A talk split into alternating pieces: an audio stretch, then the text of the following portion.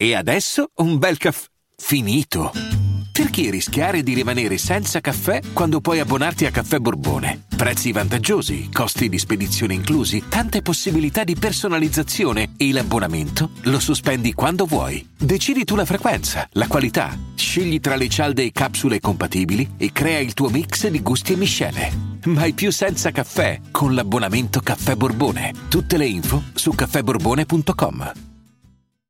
I'm Sandra, and I'm just the professional your small business was looking for. But you didn't hire me because you didn't use LinkedIn jobs. LinkedIn has professionals you can't find anywhere else, including those who aren't actively looking for a new job but might be open to the perfect role, like me.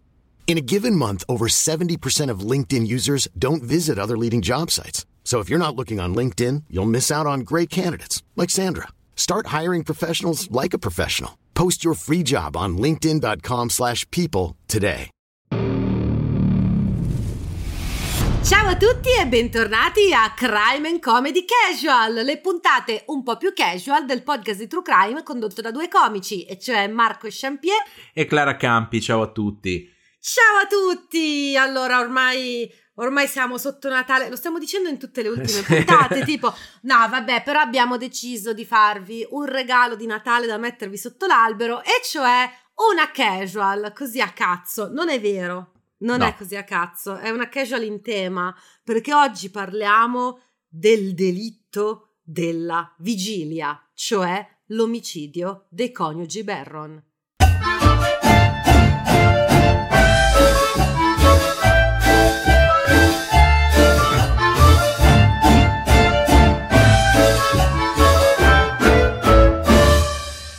Iniziare un super ringraziamento a tutti i nostri Patreon che finanziano Crime and Comedy, quindi grazie mille. Eh, ovviamente poi ringraziamenti singoli le facciamo nelle puntatone della domenica. Se anche voi volete supportare Crime and Comedy, correte su patreon.com slash crime and comedy e vedete un po', abbiamo tre categorie in cui potete iscrivervi, in cui offriamo del- degli extra, ecco. Però non è un... non- non è che comprate delle puntate extra o cose così, è proprio una roba di supporto e noi in cambio produciamo roba in più, quindi dateci un occhio, insomma. E se invece volete su- supportarci in altri modi, ci sono anche altri modi, perché noi l'anno prossimo vogliamo almeno raddoppiare gli ascolti. Per raddoppiare gli ascolti, se ognuno di voi tira dentro un altro ascoltatore, è fatta. Eh, ma infatti, ma, ma a sto punto, visto che è così facile, triplichiamoli. Ok, va- vabbè, va- allora, allora no, ognuno di voi deve lavorare come per decu- decu- decuplicarli. Applicare, sì. Decuplicarli, ecco. Quindi ragionate, no vabbè, però fate sapere, Sì. dite ai vostri amici appassionati di true crime, oppure quelli che non sono appassionati di true crime potete dire di ascoltare Vite Scomode, che piace molto, abbiamo visto, cioè Ah, sì. poca gente lo ascolta, chi lo ascolta solo complimenti, quindi facciamolo Vabbè. ascoltare a più perché è l'altro nostro podcast. Esatto, sì, che poi non è che proprio poca poca, però No, Me- vabbè, me- meno di vabbè, crime and ris- comedy, vabbè. Rispetto a crime and comedy, dicevo io, Marco, ma è chiaro che siamo super mega ascoltati. Comunque, al contrario di quelli che invece sono convinti che sono famosi, pubblicità ovunque, poi vai a vedere quattro voti, Sì. voto medio 3.7. dici, Vabbè, ok. Comunque, basta. Entriamo nella storia. sì. Come vi dicevo, questo è il delitto della vigilia. Dove ci troviamo? Ci troviamo a Tyler, in Texas. È la notte di Natale del 1999. Mm. I pochi agenti della polizia che sono in servizio in quel momento e che quindi hanno passato in centrale la notte della vigilia non vedono l'ora di finire il turno per tornarsene a casa e aprire i regali con la famiglia, perché appunto tendenzialmente gli americani li aprono la mattina di Natale. Quindi questi stanno aspettando che scada il loro turno e invece no. Alle 4.20 del mattino arriva una telefonata al 911. Una certa Margaret Toner dice che c'è stata una sparatoria a casa di sua figlia, che si chiama Carla Barron, e che vive lì a fianco, cioè loro sono anche vicini di casa. Accanto a Margaret c'è Stephanie, che è la figlia di Carla, quindi la nipote di Margaret, la signora che sta chiamando, che è una ragazza di, di, di 18 anni non ancora compiuti, quindi tecnicamente ne ha ancora 17. Questa ragazza ovviamente è agitatissima e dice che lei nel cuore della notte, perché comunque sono le 4 del mattino, ha sentito quattro spari. Mm. Si è svegliata di soprassalto perché chiaramente stava dormendo e si era andata a nascondere nell'armadio poi okay. ha sentito il silenzio dopo questi quattro spari, quindi a un certo punto ha preso coraggio ed è corsa a casa della nonna che appunto era lì davanti. Giusto. Ma okay. scusa, siamo in Texas, no? Sì. Eh, ma non, non, si festeggia sparando la vigilia di Natale in Texas? No, cioè, nel senso, io mi svegliassi in Texas con quattro spari direi, ah, ok, ma infatti, Marco, questa sarà una storia eh. piena di pistole, non ti preoccupare. Ah, ok. okay. Però La... non alle 4 del mattino, ecco. Ah, ah, ecco, sì, boh. Sai, allo scoccare di mezzanotte senti gli spari, dici, Giusto, ok, invece eh. qua... Ma poi lei questi spari li ha sentiti proprio all'interno della casa. Mm. Quindi lei appena ha sentito che non c'erano più rumori è corsa via per andare dalla nonna, tra l'altro a piedi nudi era, cioè erano vicine di casa, ma sono delle casette con un sacco di giardino davanti, quindi si è fatta okay. una bella corsa comunque. E um, Stefani dice di non aver controllato che cosa fosse esattamente successo in casa, ma anzi che gli agenti si muovano e vadano a controllare loro. E quindi alle 4.45 del mattino del 25 dicembre la polizia arriva in casa Barron. Stefani è ancora dalla nonna. Mm. Gli agenti trovano Carla e suo marito Steve morti sul letto. Carla ha ricevuto due colpi di pistola, di cui uno in faccia, e Steve ne ha ricevuto uno dietro al collo. Subito Joe Rasco, che è il detective che arriverà di lì a poco, eh, dirà che in base agli spari lui ipotizza che, mhmm, che, Steve si stesse alzando per reagire, forse per recuperare le sue pistole, perché chiaramente siamo in Texas, e che per questo sia stato colpito dietro al collo. Ok. E vedi a dormire senza cinturone. senza le fondine e ti devi alzare andare a cercarle se, se, dormi direttamente con le fondine il cinturone eccetera eh fai, fai subito che è lì fai subito Comunque, appunto, eh, sono, dopo che arrivano gli agenti a vedere la situazione e chiamano i detective, arrivano i detective, tra cui questo Joe Rasco, che sarà il detective principale di questa storia. E Joe, appena arriva lì, allora già è scocciato perché la mattina di Natale, lui deve andare a indagare su un omicidio. Appena arriva dice, no, no, qui, questa scena del delitto c'è qualcosa di estremamente sospetto. Si guarda intorno e dice, perché in questa casa non ci sono decorazioni natalizie. per lui questa è una roba fondamentale, perché no. c'è un documentario dove lo intervistano e veramente ci tiene a precisare che è troppo strana questa cosa.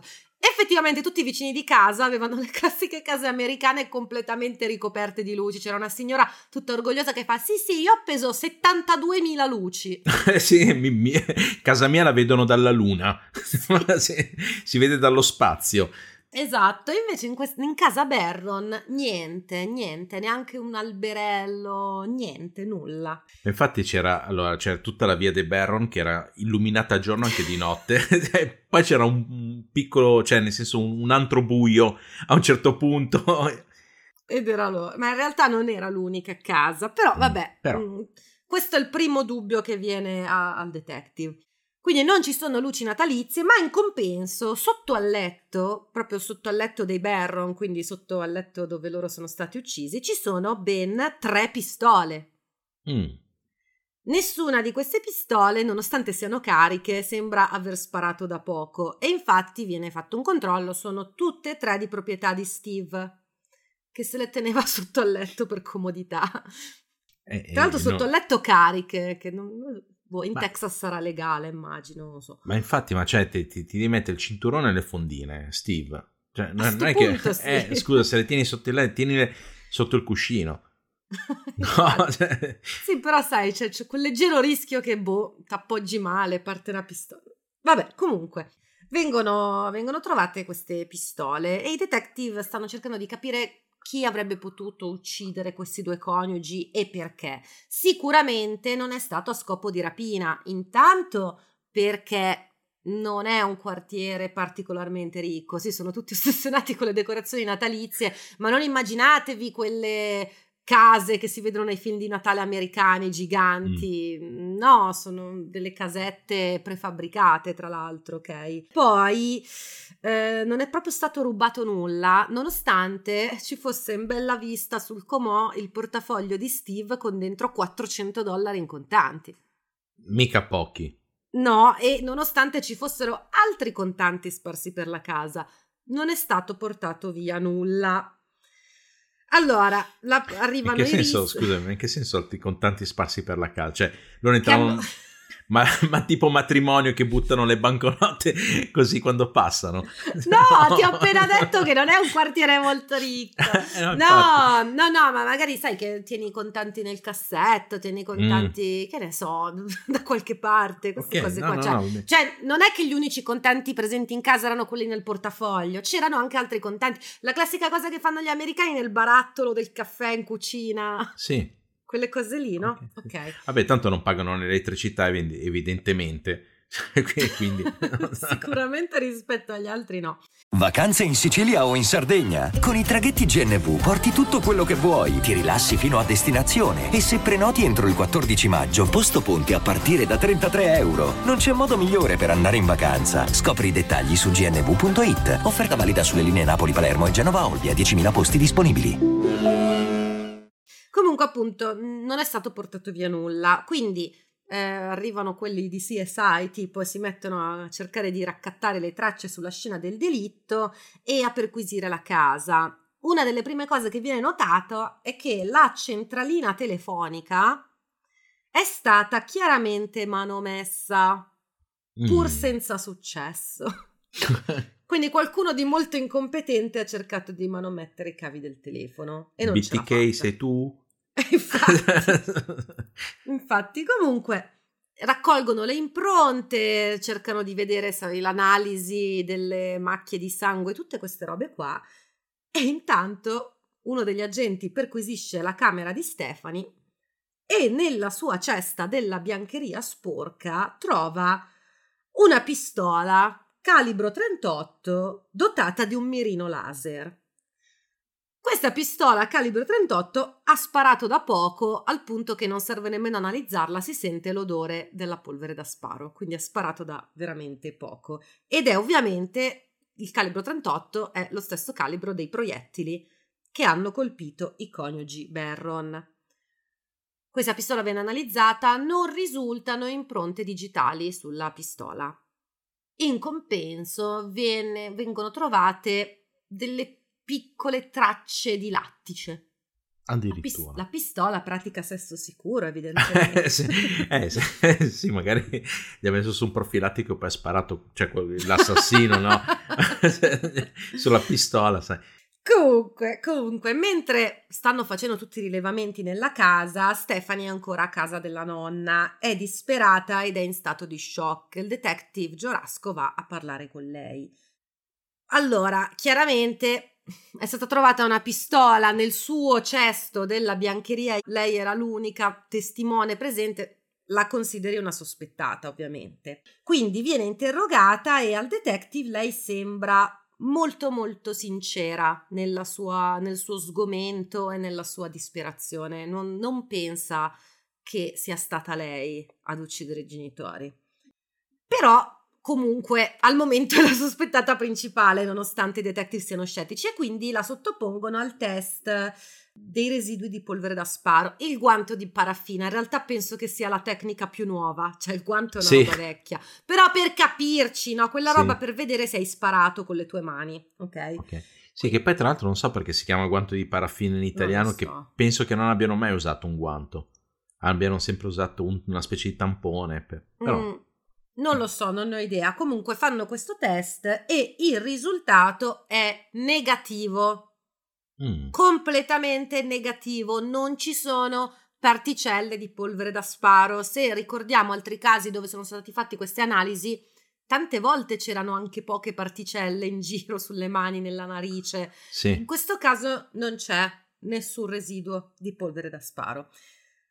Però sospetti su Stefani restano perché mentre stanno lì ad analizzare la sua stanza notano che lei sul muro ha appeso tante foto di lei con dei ragazzi, degli amici.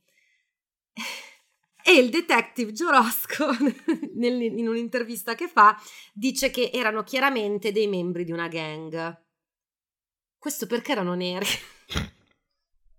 cioè, diciamo le cose come stanno. Perché la famiglia Berron sono bianchi, ok? Giorosco è bianco, quando vede che lei aveva degli amici neri, dice membri di una gang subito. Eh beh, certo, certo, certo. E vabbè, ma lui è un texano semplice. Cioè, nel senso... Eh, ma attenzione, in realtà pregiudizio ma non ha torto. Perché lui dice, no, sembrano membri di una gang perché fanno gesti con le mani. Quindi a quanto pare avevano tipo un gesto riconoscitivo della loro gang. Non viene svelato quale sia. Ma però queste foto non le fanno vedere. No, non è che erano... fanno, fanno vedere solo una. Mm. Non è che erano membri di una gang bang. No, una no. gang di quelle, di quelle, criminali. Eh, ho capito, okay. di quelle che sparano, le gang bang. Oh. Esatto, esattamente. Comunque, comunque, ehm, fanno appunto sti gesti caratteristici di questa determinata gang che eh, è già stata collegata a diversi crimini e anche omicidi della zona. Quindi immediatamente questi ragazzini entrano nel, nel mirino degli investigatori. Di Giorasco di Giorasco. Subito sì, paura, sì. Eh, eh. panico. Continuando a guardare in giro per la stanza, all'interno dell'anta dell'armadio con un pennarello nero c'è una scritta I love D. In realtà è I cuore D. Mm. Quindi io amo D. E tutti si chiedono chi è questo D? Mentre loro sono lì a chiedersi chi è D, nel frattempo, i detective hanno inviato all'ATF, quindi Alcohol, Tobacco and Firearm eh, Agency, sì. il numero di serie dell'arma del delitto, quella pistola che è stata trovata nel cesto della biancheria sporca. E la pistola risulta intestata ad una certa Beth Little, che non ha nessun collegamento con i Barron e nessuno no. sa chi è.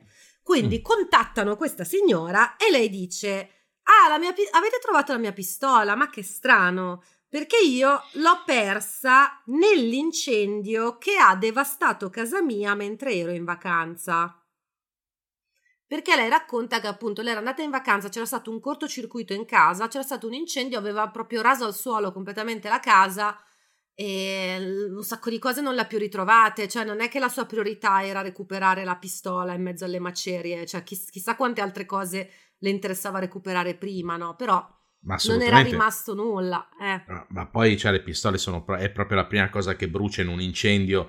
Se, se non prende fuoco la pistola, non prende fuoco neanche la carta. come prende neanche la carta, no? No, ho capito, però cioè, la casa è stata proprio rasa al suolo, no? Certo, Quindi non sì, vai sì. a cercare. Ma tra l'altro, cortocircuito dovuto alle lucine di Natale, che lei ne aveva messe 57 no. milioni no, perché era nelle vacanze estive, quindi ah, okay. circuito di un altro tipo. Però qui, allora, secondo me, boh, perdere una casa penso che sia una delle cose più devastanti del mondo. Eppure non è la cosa più devastante che è successo in conseguenza di questo incendio, perché questo incendio si era diramato anche alla casa a fianco. Mm. Intrappolando una giovane donna e la sua bambina. E c'è registrata la telefonata al 911 dove questa signora, questa ragazza in realtà dice siamo intrappolate dalle fiamme e non riusciamo ad uscire. Mm. E purtroppo quando arriveranno i soccorsi sarà troppo tardi. Comunque, questo era per darvi completezza di quell'incendio lì. Comunque, la domanda ai detective, cioè la domanda che resta ai detective è come c'è finita quella pistola di questa signora in casa dei Barron? Dobbiamo trovare il collegamento tra queste due cose. E quindi, non sapendo a chi altro chiedere, interrogano ovviamente Stephanie. Stephanie si apre molto col detective Giorasco, che comunque lui da subito crede nella sua innocenza, quindi lei forse si sente a suo agio a, a parlare. E um, lei racconta di essere sempre stata una studentessa modello, ma di essersi ritirata in terza superiore perché lei doveva curare la madre che era stata colpita da un aneurisma cerebrale. Mm. E questa è la versione di Stefani, quindi non siamo sicuri che sia andata proprio così, però lei dice che è stato suo padre a costringerla a ritirarsi da scuola perché lui non poteva prendersi permessi dal lavoro e qualcuno doveva stare dietro alla madre. Notare che la, la, la madre di Carla, perché stiamo parlando di Carla, che è la madre di Stefani, la madre di Carla, che è Sì. Margaret, quella che ha telefonato al 911 all'inizio della puntata, abitava lì a fianco. Quindi non Sì. capisco perché bisogna arrivare a far ritirare la figlia da scuola, no? Eh, perché la madre di Carla era una signora anziana. Avevano il giardino molto grande davanti. No, se, se, se, se Stefani ha dovuto fare tutti quei passi per arrivare dalla nonna. Eh, La nonna anziana, cioè non può attraversare tutto il giardino. Due giardini addirittura per arrivare in casa di sua figlia. Ok, vabbè, No. comunque, comunque, mh, bisogna Sì. prendere con le pinze questa cosa. Magari, non- mh, magari Stefani si è ritirata a prescindere, non è vero che il padre l'ha, l'ha costretta. Lei dice di sì. Comunque, sicuramente la situazione familiare diventa molto molto difficile per Stefani in questo periodo, che quindi inizia a ribellarsi e ad uscire con uno dei ragazzi che compaiono nelle famose foto trovate in camera sua. Il ragazzo si chiama Dinerio Jones. La D di I Love D. Infatti c'è questo grande mistero, bastava chiederlo a Stefani perché gliel'ha detto subito, quindi io non ho capito perché erano tutti lì a cervellarsi su sta cosa, chiedeteglielo, Eh, camera ho, cap- sua. ho capito, sono detective, devono indagare se c'è un quiz e lo devono risolvere. Ah, giusto, giusto. Comunque, lei si innamora di questo Dinerio Jones e i genitori, in particolare il padre, non sono per nulla contenti di questa relazione. E Stephanie dice: Questo perché mio padre era razzista, perché Dinerio è nero. Mm. E mio padre era razzista. E quindi lei inizia ad uscire, ovviamente, di nascosto con questo Dinerio. E lei ripete spesso ai detective che quello tra loro due è un grandissimo amore che nulla può fermarlo. Mm. E canta anche Io tengo dinerio. esatto. Tengo esatto. dinerio. Allora, appena Stephanie se ne va, i detective, che adesso hanno un nome e un cognome, controllano la fedina penale di questo Dinerio. Allora, nonostante anche lui abbia solamente 18 anni, la fedina penale è già completamente piena di furti e rapine, cioè lui è certamente un membro di una gang. Lui di lavoro svaligiava le case. Di lavoro. Di lavoro proprio, Proprio- non di hobby. Ma cioè proprio- infatti era anche sul curriculum. il rapinatore di casa, svaligio casa. Tra l'altro, la fedina penale è così piena che non sappiamo più dove scrivere i reati. Erano proprio, sai, sul- come quando prendiamo noi gli appunti che li scriviamo di lato sul bordo, poi non li leggiamo più. Marco, penso che si possano aggiungere dei fogli, sai? ah? Ah, non è una cosa fissa, tipo un Tutti foglio. hanno un foglio. un- tutti hanno un foglio, poi se lo riempi, basta. Basta. No, non è così. Comunque, appunto, vedono tutta questa lista di crimini anche abbastanza importanti che io penso eh, lui se la sia cavata perché era minorenne, semplicemente, perché lui non era né al riformatorio né in carcere né niente, però immagino magari avrà scontato delle pene minori, sai che gli americani a volte ti mandano a pulire il bordo dell'autostrada. Sì, sì, sì. Cose Vestito di nero di notte. Vabbè, beh, quello sarebbe già più interessante. Comunque, da questo momento Dinerio diventa il sospettato principale, quindi si inizia a intervistare tutte le persone che conoscono Dinerio per cercare di raccogliere informazioni. Ad un certo punto, uno dei ragazzi che conosce Dinerio, un certo Joshua, racconta che Dinerio aveva svaligiato proprio la casa di Beth Little, quella che, era- che aveva preso fuoco Mm. e che lui, dopo aver svaligiato quella casa, era stato lui stesso ad appiccare il fuoco. Porca miseria. Quindi, tutto torna. Abbiamo capito come ci è arrivata lì la pistola. Beh, beh, sì, per ora. Però, Penso. vabbè, già, già abbiamo ridotto di molto le possibilità, no? Sì, sì, no, no, beh, ma cioè, potrebbe anche essere artefice di un duplice omicidio. Nel senso, Eh, lo colposo. Lo colpo- è, ah, ok. colposo, colposo, però... lo- No, no, ma certo, certo, certo. Non ti preoccupare che lo indagano anche per quello. È che Ok. adesso noi stiamo seguendo l'investigazione riguardo ai Barron, ma non ti Sì, preoccupare sì, che poi certo. ti dico anche cosa fanno con Dinerio. Perfetto. Comunque, tutto torna, ok? E Di Nero viene arrestato mentre è a scuola, perché Stephanie si è ritirata da scuola, lui continua ad andare tra uno svaligiamento e l'altro, va a scuola. Lo arrestano, lui si dichiara completamente estraneo ai fatti. Dopo ore di interrogatorio, però, cede e ammette il furto e l'incendio alla casa di Beth Little. Quindi lui non ammette nulla sui Barron, che in realtà è il caso che i detective stanno cercando di risolvere e che stanno cercando di affibbiare a lui. Certo. Okay. Però lui su quello è irremovibile, però i detective riescono a fargli confessare questa rapina e questo incendio in quella casa. E lui ammette anche di aver rubato la pistola tra le cose che aveva rubato. E poi dice una cosa molto interessante, dice che dopo quella rapina lui aveva dato fuoco alla casa, pare che non sapesse che poi il fuoco si era diramato all'altra casa uccidendo mm. due persone. Mi sembra strano perché i giornali esistono, però magari lui era nel suo mondo. Eh, però per leggere i giornali devi saper leggere. C'hai ragione anche te, ma... però vabbè, no, lui comunque andava a scuola, quindi era uno acculturato. Sì, proprio acculturato, esatto. comunque, comunque, la cosa interessante è che dice che lui dopo questa rapina si è trovato con Stefani per capire come piazzare la refurtiva Mm. E Stefani aveva detto: Dinerio, amore mio stellina, mi fai tenere la pistola? E lui aveva detto: Certo, baby. Quindi, a giudicare dalla confessione di Dinerio, la pistola è arrivata proprio in mano a Stefani.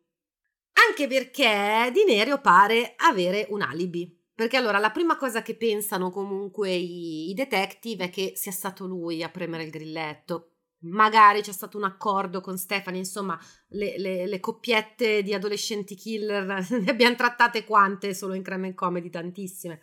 Però Di Nerio in realtà ha un alibi per eh, la, la, notte della vigilia. Lui dice di aver passato tutta la notte della vigilia in casa con sua madre perché la mattina dopo dovevano aprire regali sotto l'albero.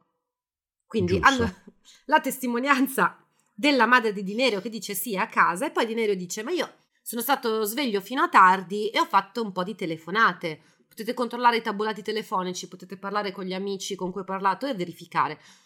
Verificano che cazzo effettivamente questo alle 4 del mattino era de- della vigilia di Natale, era al telefono. Io sono rimasta sconvolta, non ci credo. Chi cazzo, a chi cazzo telefoni alle 4 del mattino? Eh, guarda, Clara, non lo so, non lo so. Ma poi cioè, c'era anche testimon- la testimonianza di Babbo Natale che l'ha trovato sveglio quando è andato a, portare, a portargli i regali. E quindi non gliel'ha lasciati. Eh no, esatto, eh no, esatto. Ha detto, no, eh, tu, tu di Nerio sei sveglio e quindi sei un... Vabbè, comunque sta di fatto che loro verificano e a quanto pare questo è un alibi di ferro, dicono loro. Mm. Io resto molto perplessa, anche perché boh è stato al telefono... Cioè, quant- non lo so, perché, perché sei al telefono alle 4 del mattino? Ok, basta. Capite che questa cosa mi disturba profondamente. Comunque, detective a questo punto, verificato che di nero non è stato, tornano a guardare a Stefani per capire se magari lei si era alleata con qualcun altro e scoprono una cosa che avrebbero dovuto scoprire da subito, però non hanno controllato.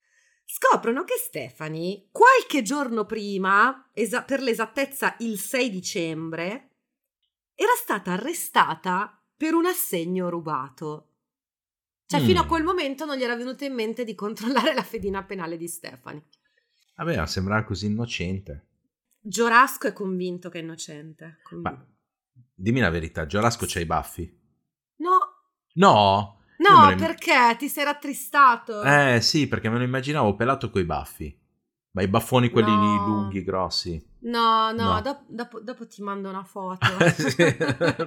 Ma perché tu sei sul cellulare le foto, le foto di Giorasco. Clara, cosa, cosa ci stai dicendo? Andiamo avanti, andiamo avanti. Allora, la svegliona, la svegliona sarebbe Stefani ovviamente, perché era finita dentro per un assegno rubato? Perché questo genio voleva fare un regalo di compleanno al suo dinerio per fargli un regalo di compleanno aveva rubato il libretto degli assegni ai genitori. Poi, invece di, sai che ti puoi fare l'assegno in cash, che quindi tu certo. porti l'assegno e ti danno i contanti. Ecco, invece di fare questa cosa, prendersi i soldi e comprare il regalo, lei si è presa i soldi e glieli ha dati direttamente a Dinerio. Cioè, eh, Ma scusa, cosa no? sei sua mamma? Ma che regalo è la busta coi soldi? Ma, ma infatti, cioè, hai rubato il libretto degli assegni ai tuoi genitori, ma regalagli direttamente quello, poi si arrangia lui. Ma infatti, Cioè, punto, scusami. a sto punto.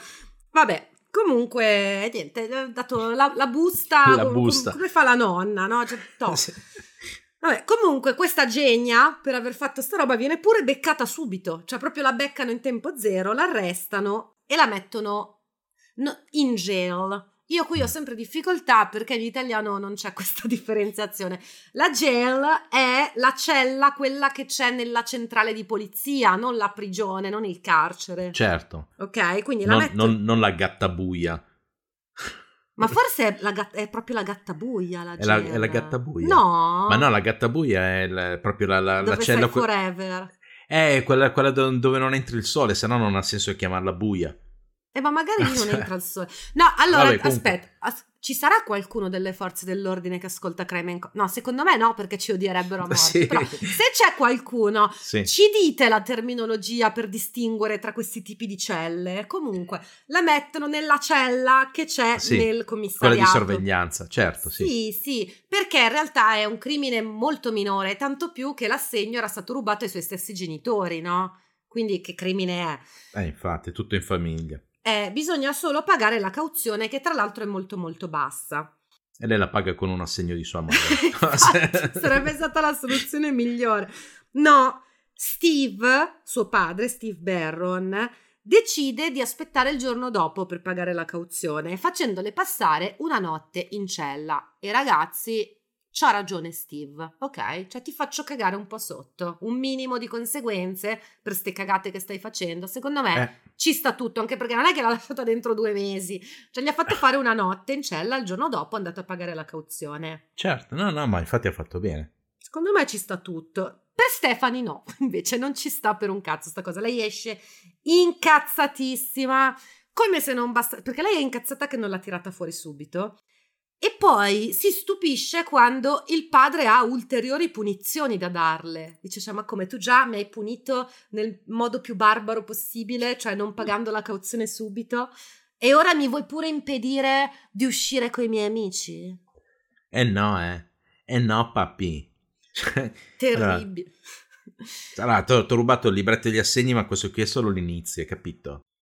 Esatto, esatto. Quindi una volta che gli agenti hanno controllato eh, questa fedina penale, hanno parlato di nuovo con Stefani, è venuto fuori tutto questo astio che lei aveva per il padre, finalmente l'arrestano, questa volta per l'omicidio dei genitori, non per assegni e cagate del genere. L'arrestano perché l'arrestano? Perché il test dei residui di polvere da sparo non è una prova di innocenza incontestabile. Mm. Prima di tutto, ricordiamoci le tracce di lattice trovate sulla pistola. Questo significa che Stephanie avrebbe potuto indossare i guanti, quelli di lattice classici, per maneggiare la pistola. È molto probabile. L'altra cosa è che lei è stata molte ore a casa della nonna prima che le facessero questo test e quindi può essersi lavata molto bene perché in realtà le particelle di polvere da sparo ti restano addosso tanto, però se fai lavaggi ripetuti puoi anche riuscire a eliminarle tutte. Certo. Quindi il fatto che il test dicesse che lei non avesse sparato non è una cosa inconfutabile, anzi è solo un indicatore. Sì, o meglio, il test eh, negativo non è la prova inconfutabile che tu non hai sparato. Esatto, esatto, non è una prova inconfutabile. Esatto, esatto. Quindi lei viene messa in custodia cautelare e in attesa de- del processo. Intanto i detective cercano di, di- di ricostruire il caso per il processo. Joe Rasco è perplesso. Che lui dice: Cacchio, ma a me mi sembrava proprio innocente.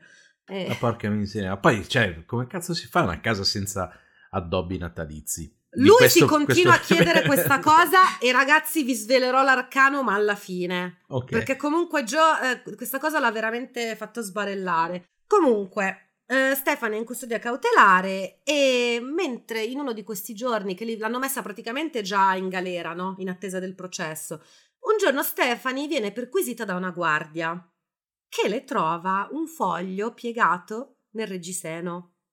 Mm. Tira fuori sto foglio, lo apre la guardia e vede che è un resoconto dettagliato di come Stephanie abbia ucciso i propri genitori, scritto in prima persona. Mi sono alzata dal letto alle 4, ho preso la pistola, ho inserito il mirino laser, perché pistola col mirino Eh, laser. certo. Ho messo i guanti, sono andata in camera dei miei, erano le 4.04.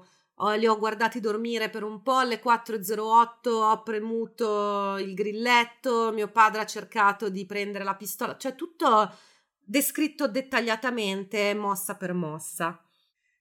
La guardia dice: Cos'è? Cioè, perché non hai fatto direttamente la confessione? Perché ce l'hai nascosta nel reggiseno? È tutto molto strano questo. Perché, ragazzi, questa storia è tutta molto strana, ok? Perché non è che Giorasco è un coglione. No, ok? no, infatti. È che tante cose non tornano, no, veramente. No, infatti. Ok. Sì, no, ma infatti è, cioè, è strano che, voglio dire, cioè, se, se tu hai fatto questo resoconto, perché piegarlo, mettertelo nel reggiseno e non buttarlo quando ti portano in galera? Eh, ma questo cioè, la- l'hanno trovato dopo tanto che era in galera. Eh, no, Questa era una infatti. perquisizione random, quindi questo- questa cosa è stata scritta mentre lei era dentro in galera. Ma attenzione, che cosa dice Stephanie? Stephanie dice: Non l'ho scritto io.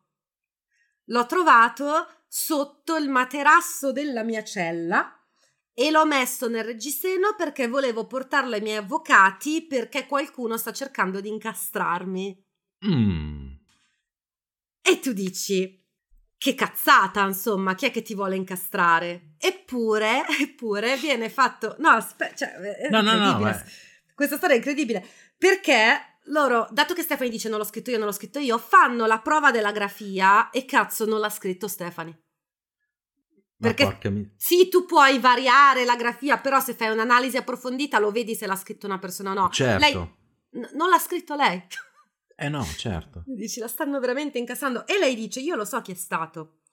Perché qui sono in, gal- in galera, non è che c'è un grande andirivieni, no? E certo, non, non è che una festa...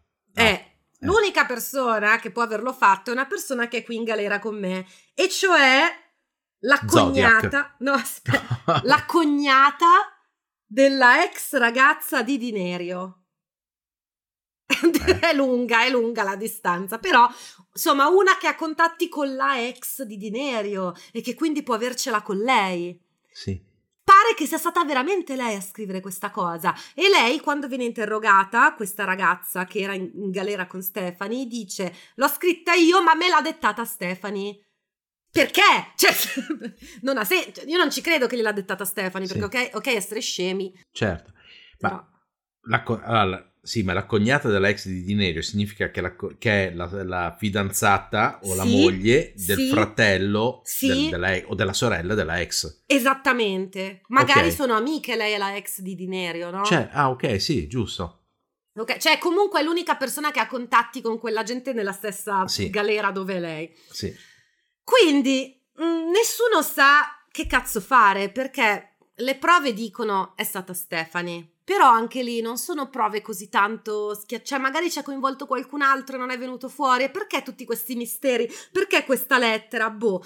Alla fine, però, dicono: sti dettagli della lettera eh, corrispondono esattamente alla ricostruzione degli inquirenti. Magari è vero che gliel'ha dettata lei, perché non sanno più dove. Secondo me non gliel'ha dettata lei.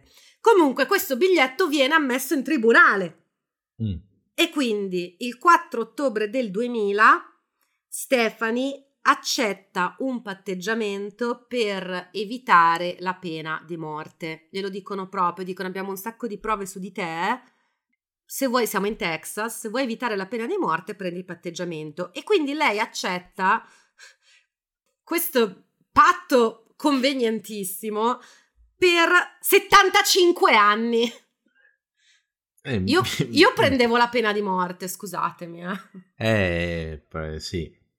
75 anni, comunque pare che avrà la possibilità di uscita anticipata nel 2029, il che vuol dire che lei si è fatta, sono 75 anni con 30 anni minimo. Sì. Questo caso è stato ufficialmente risolto. Stephanie, eh, quando è possibile, si fa intervistare per documentare cose di questo tipo e a volte dice delle cose ambigue, quindi anche lo stesso Joe Rasco non è più così convinto della sua innocenza come all'inizio. Joe Rasco dice forse è stata una brava attrice o forse il mio cervello non poteva comprendere che una ragazza uccidesse in questo modo i genitori. E si ipotizza che il movente sia stato che Stephanie volesse vivere felice e contenta con questo dinerio, che il padre non ne voleva sapere e lei sperava di ereditare tutto e in più incassare le assicurazioni sulla vita.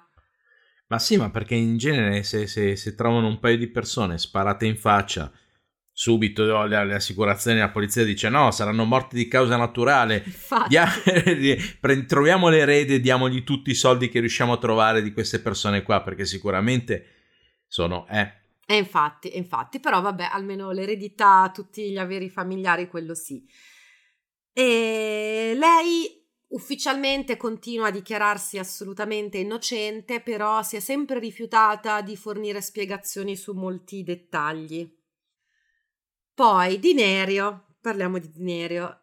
Lui sostiene che con questo omicidio non c'entra nulla, che l'unica sua colpa è stato quello di dare la pistola a Stefani senza sapere le intenzioni che lei aveva. Lei pensava, cioè lui pensava che lei volesse la pistola solo per fare la sborona Cosa vera perché lei da quando aveva quella pistola la usava per scherzare con gli amici, minacciandoli, puntandogli l'arma carica contro.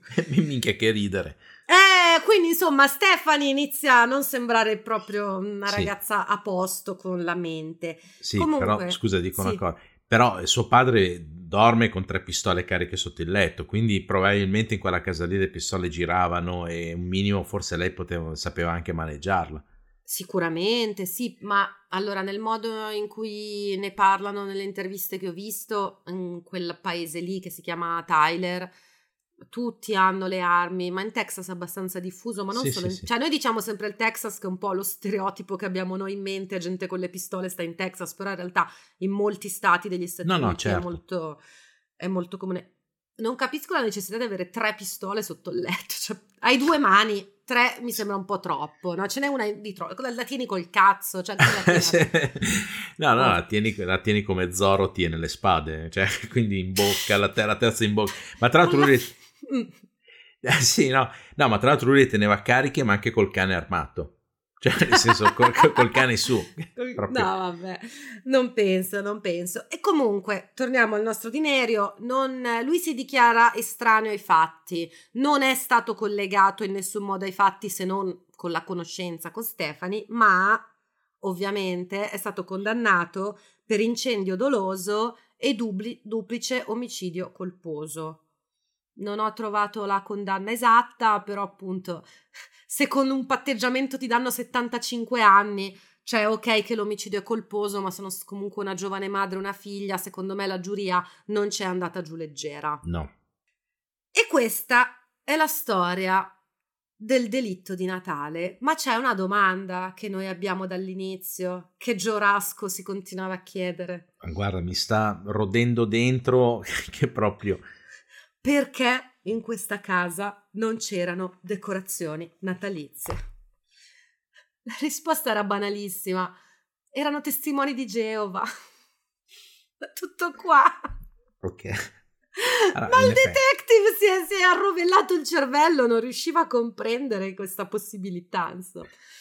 No, allora io ci avevo pensato che pro- probabilmente non fossero di, di cristiani e quindi non festeggiassero il Natale. Però anch'io non sono cristiana, ma festeggio il Natale, perché tu lo puoi festeggiare certo. anche a livello di folklore, no? Sì, sì, sì. Però invece testimoni di Geova non festeggiano i compleanni, non festeggiano certe feste e non decorano per Natale. Mm. E allora è per quello lì che lei gli ha regalato i soldi a dinero, cioè non avendo la cultura del compleanno, cioè non sa come si fa. Ah, non sa fare i regali! Non no. sa fare i regali, no? quindi to, ti do i, cioè, ti do i soldi.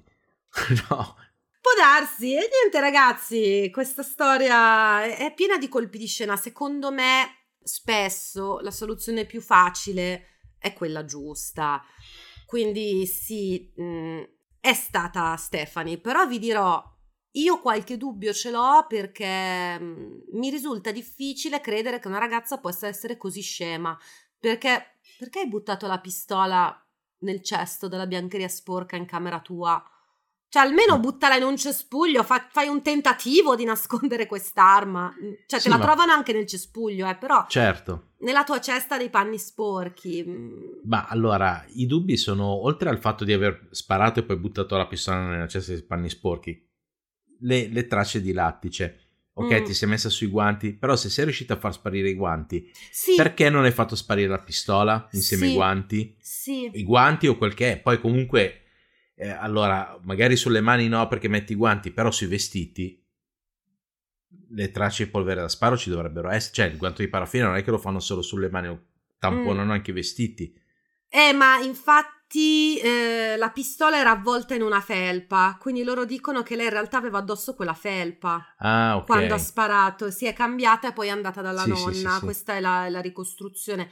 Ma in realtà Stephanie eh, sembra colpevole però cioè, ci sono tante cose che non mi tornano e a me viene dire, da, da, dire, ma questa ex di Dinerio Mm. Non è che è veramente un genio del male che è riuscita a mettere in piedi tutta sta cosa. Difficile, ma non impossibile.